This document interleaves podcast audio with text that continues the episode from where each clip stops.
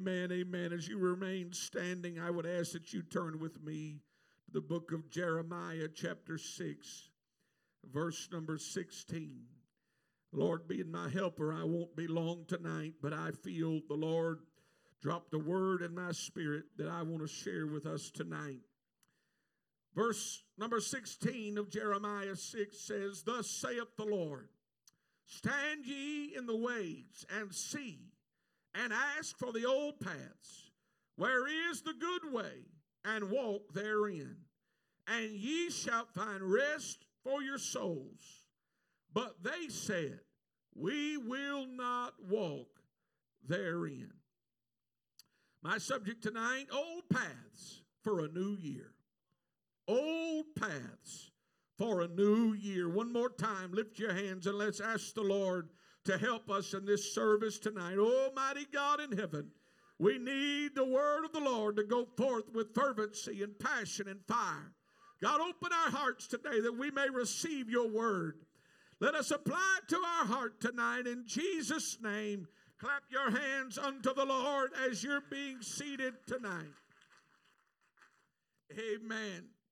Old paths for a new year. We are living in a land of constant improvement.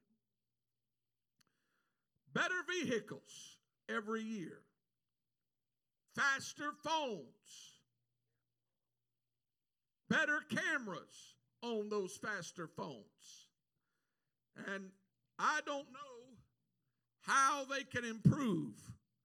What else are they going to come out with on a phone? How much more do we need a phone to do than what it already does? I don't use a fraction of what's available on that phone as it is. Nicer homes are a must with all kinds of add ons and features and all of this type stuff. It's like every day we're trying to push the boundaries. This constant curiosity is a blessing from the Lord in that it allows us to push the boundaries of creativity. It allows us to, to push the boundaries of modern society. And it has afforded us some wonderful luxuries that they didn't have 50 years ago or 100 years ago. But can I tell you today that, that this plague of curiosity is crippling the church. Hear me when I tell you there is nothing wrong with thinking outside of the box. However, when thinking outside of the box leads to thinking outside of the book, then you are walking down a dangerous road, my friend because we don't need to improve uh, upon this book. This book stands alone in power, it stands alone in sovereignty. Hey, the Bible says the grass withereth uh, and the flower fadeth, uh, but the word of the Lord endureth uh, forever. Come on, if you know it, clap your hands unto the Lord right now. I think some of us could agree tonight that new does not always mean better or right. Just because they come up with something new doesn't mean it's automatically better than what once was. And uh, I've watched people try to take this book and try to make it fit their life. They've tweaked, they've cut and pasted, if you please, and they have whittled away at the integrity of this word. But this word does not need our help. You just ask Uzzah in the Old Testament what happens when you try to take the church into your own hands? It cost him his life. Hey, friend, God doesn't need your help. God doesn't need your opinion. God doesn't need to consult you on what's the right or the bad thing to do. But God just needs a people that will obey this book that will walk in the integrity of this word.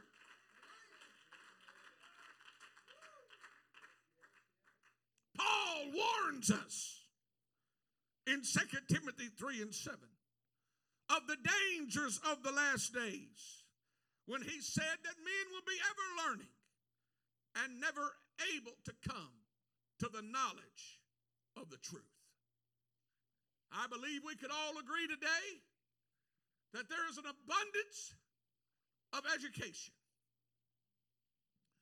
We've got more smart people in their own eyes today than the world's probably ever had. They got more degrees than a thermometer. But can I tell you that a piece of paper doesn't mean you're smart? It means you paid a lot of money. But I met dumb people that had degrees. Dumb as a box of rocks, but they had something hanging on the wall. And we put so much value on those pieces of paper. And here's a sidebar, I'm not preaching against edu- uh, education. You can make more desi- money with a desire than you can degree any day. Degree doesn't mean anything. Well, it does to some people. I didn't go to college because God was supposed to come back before four years was up, so I didn't go. Some of you know the same thing. Try to hurry up, make decisions in life because God was supposed to come back and He was trying to beat him to the punch. Paul says there's going to come a day when you've got so many people with so much knowledge, ever learning, but the one thing they're not going to get is they're never going to be able to come to the knowledge of truth. We're in that day when people today have their they have exalted their opinion above the word of the Lord. They have exalted their opinion above an infallible truth. And they are calling it revelations. When in fact, my friend, it is nothing more than a delusion. And they are trying to gather and forge their own way. I know of a man right now that was an apostolic pastor of a large church and walked away from that church, brought people with him, started his own church, and they are a church of the community. They are for all denominations, even having a confessional booth for that denomination. They will cater, it's a Baskin Robbins, if you please, of whatever you want. And scripture says that the day would come where men would have itching ears. They would rather you tell them what they want to hear than what they need to hear. In other words, they don't want to walk down the tried and true paths uh, that this book has outlined, uh, but rather they want to do their own thing uh, and walk their own way. But my friend, hear the word of the Lord tonight. There's danger trying to do it your own way. There's danger trying to walk off of this uh, path that is proven in this book. Jeremiah said, Thus saith the Lord, stand ye in the ways and see and ask for the old paths. Where is the good way? And walk therein, and ye shall find rest for your soul. There's an opportunity that is awaiting all of us to walk down a path spiritually wherein rest is abundant for our soul. It did not say that that path would be void of problems. It didn't say it would be void of trials. But it did say that there would be rest on that path. But watch, the human will rise up. And they said, We will walk therein. That's that element that God left in place called the human will. And that is a portrait of our day with the uprising of rebellion in the day in which we live. You know what the spirit of Antichrist is? it's rebellion against God. It's anti Christ. What is the spirit that is in line with God? Obedience. What is rebellion? The opposite of obedience. And the day in which we live, we are seeing people rise up that are haughty. They are high minded. They think that they know more and they know better. And they're saying, I know what my grandma did and I know what they did, but I'm not going to walk that way. Tell you, there's, there's some, some attributes of the old paths that we need to look at tonight. First off, is old paths provide direction. If you walked up to a forest, a dense plot of land with nothing but so thick you couldn't even walk through it, and you saw, you navigated all the way around it, and all of a sudden, boom, there's a path How many of us would say, No, I think I just want to start walking through it by myself and figure it out on my own. That's not how we operate. What we do is we go, Oh, here, here's a trail. And we start walking the trail, the path. And that brings direction to our life. It helps us navigate this dense forest that we've never been through before. And don't you realize that there's people that have gone on before us that they came up to that dense forest and one by one they started walking a trail and the more people that followed them the better defined the trail got and it would behoove us to understand the value of people that have gone on before us and heed the direction that they have provided through their example and through their preaching. Now, some of you might remember this is too long ago for me, but I've looked at pictures and I've read stories. The origin of camp meeting was people would come together. You ready? I'm fixing to blow your mind. And camp. I'm not talking about stay at the Holiday Inn camping.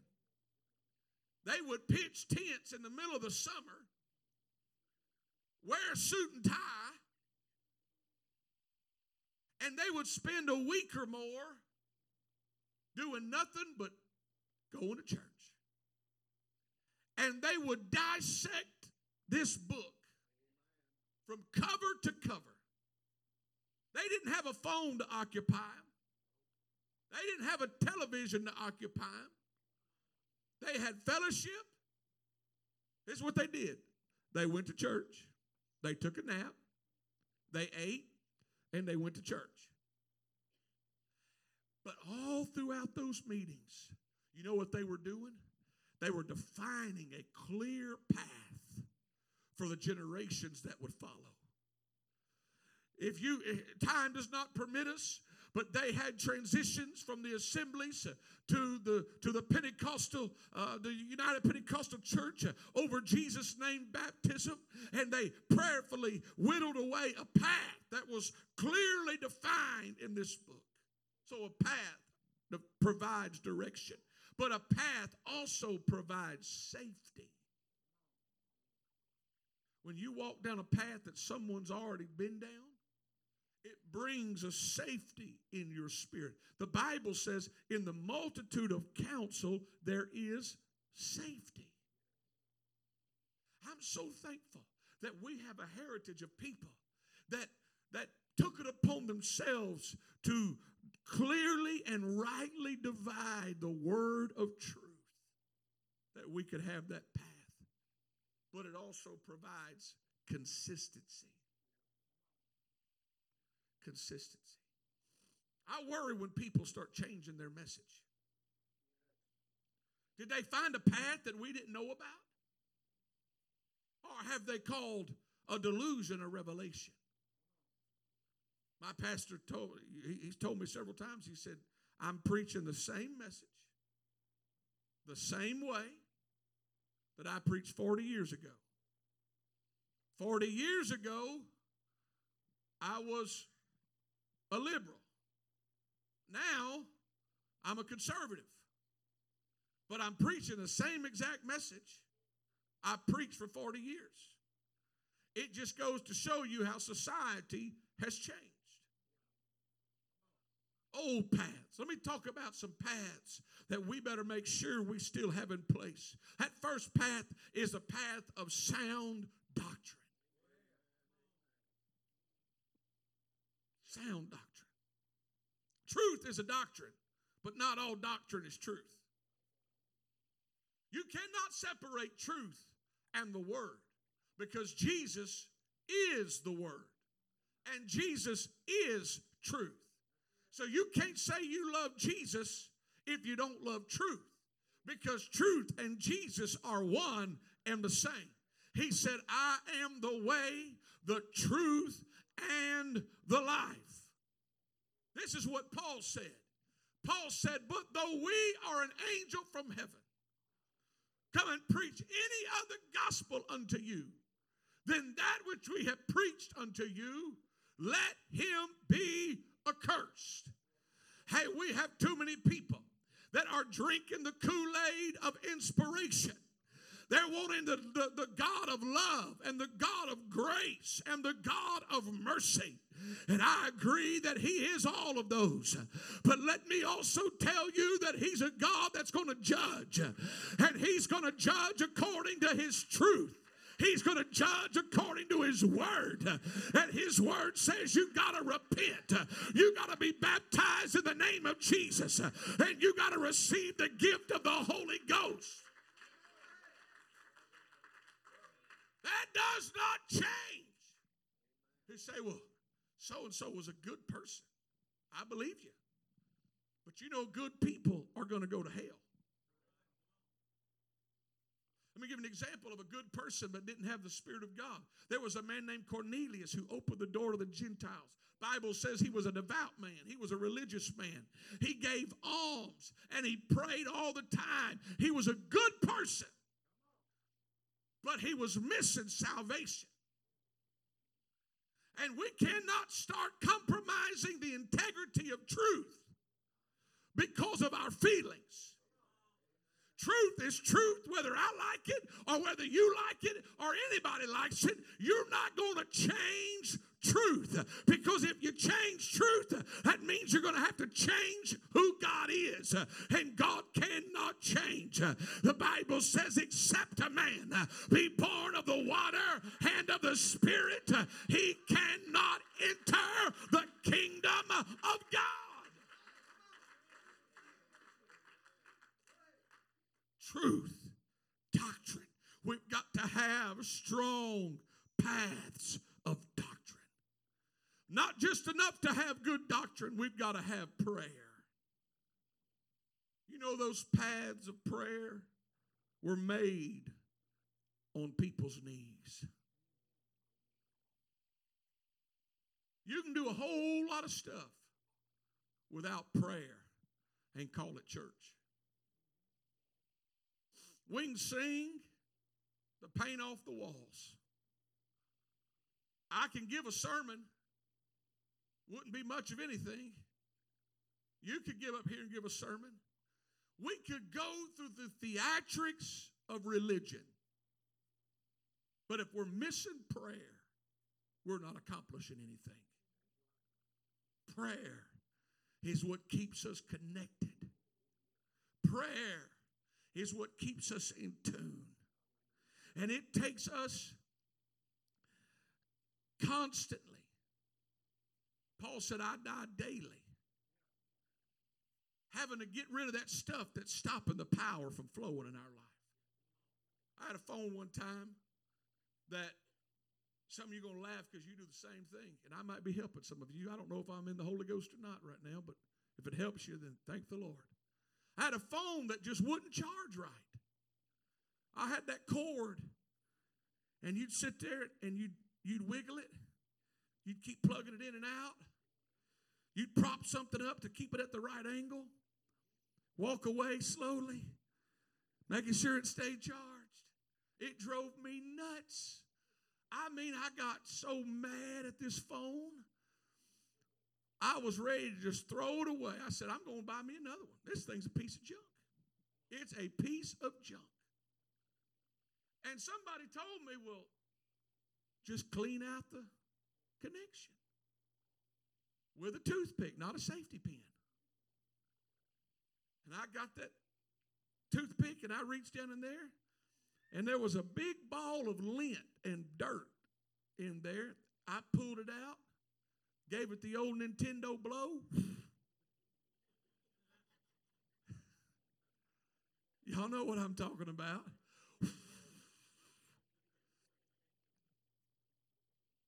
Plugged that thing in ever so slightly and it went to charging. And I realized that it was nothing wrong with the phone.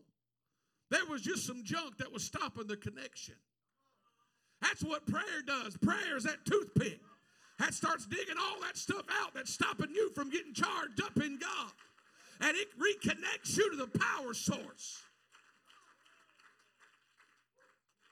We can't do this without prayer.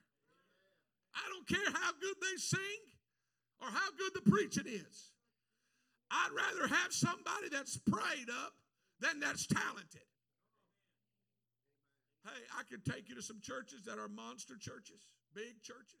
They got the best of everything. But what they're lacking is prayer. I've been in churches that I went to for revival. I walk in there, and there's quiet or empty prayer rooms. I can tell you, we ain't fixing to have revival. That's like walking to the baptistry. First thing I'd do, if their baptistry was low enough, I'd walk by and then see if there's any water in it. There's no water. Where's your faith? The least you could do is put water in the baptistry so in case somebody gets the Holy Ghost, we could baptize them. Prayer. God help us, lest we fall prey to being an Ichabod. The glory of the Lord departed because we weren't passionate enough to stay connected to God in prayer. Holiness. That's a good path. Holiness. I've taught many times and I'll teach again this year on holiness. But I'll, I'll suffice it by saying this everything that involves holiness is not between you and a preacher. It's not between you and somebody else in the church. Everything that is that holiness is about is between you and the Lord. Scripture said, Be ye holy, for I am holy. God doesn't want you to try to match the standard that somebody else is living or that somebody else is setting, but God's wanting you to fall in line with a standard that He is setting. Amen? I've heard people say, well, so and so does this. So and so is not the standard of holiness. The book is the standard of holiness. Well, brother, so and so lets his people do it. Well, maybe they're taking new members.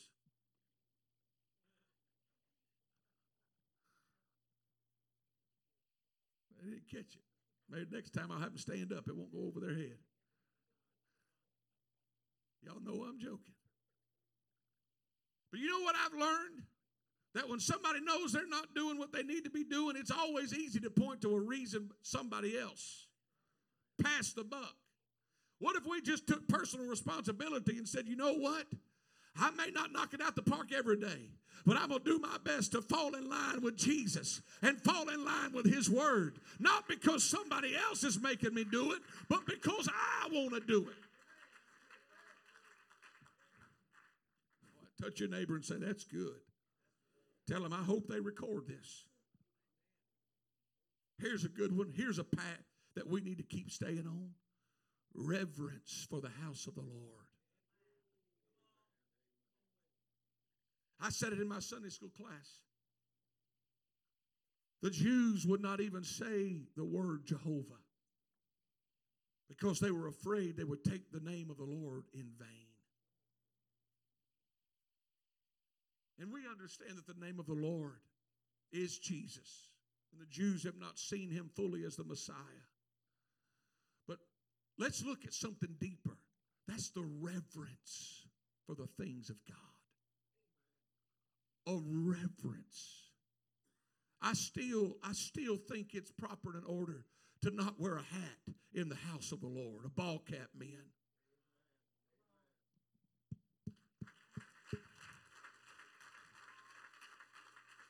And I'm not talking about just in church services.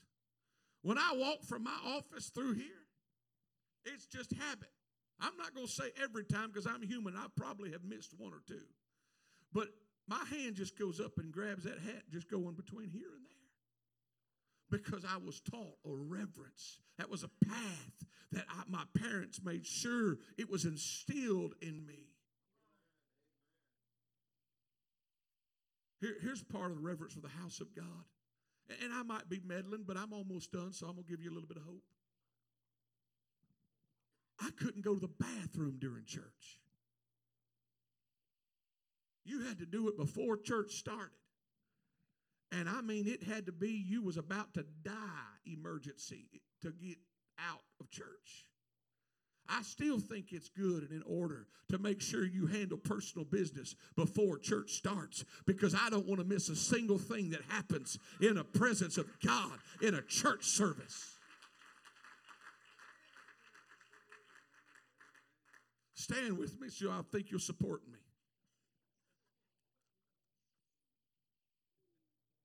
Reverence.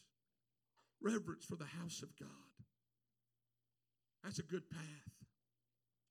Musicians, you could come. I could keep going on and on. Faith, that's a good path. Walking by faith. Those paths that they made, those were made because they walked by. They walked by faith. I'm not going to say that the elders that have passed on had more faith than us because I'm not one to judge that. But let me tell you what they did have. They had less opportunity to meet their own needs than we have, which required believing God to do more, believing for more miracles. We read of testimonies from yesteryear, and everybody wants a testimony without a test. We want to give God the praise for it, but we don't want to live through it.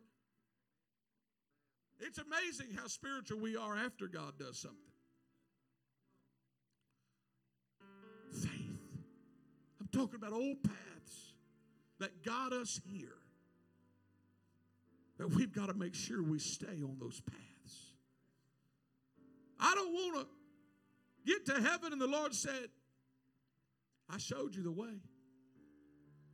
I showed you what you needed to do. But you chose not to walk down that path.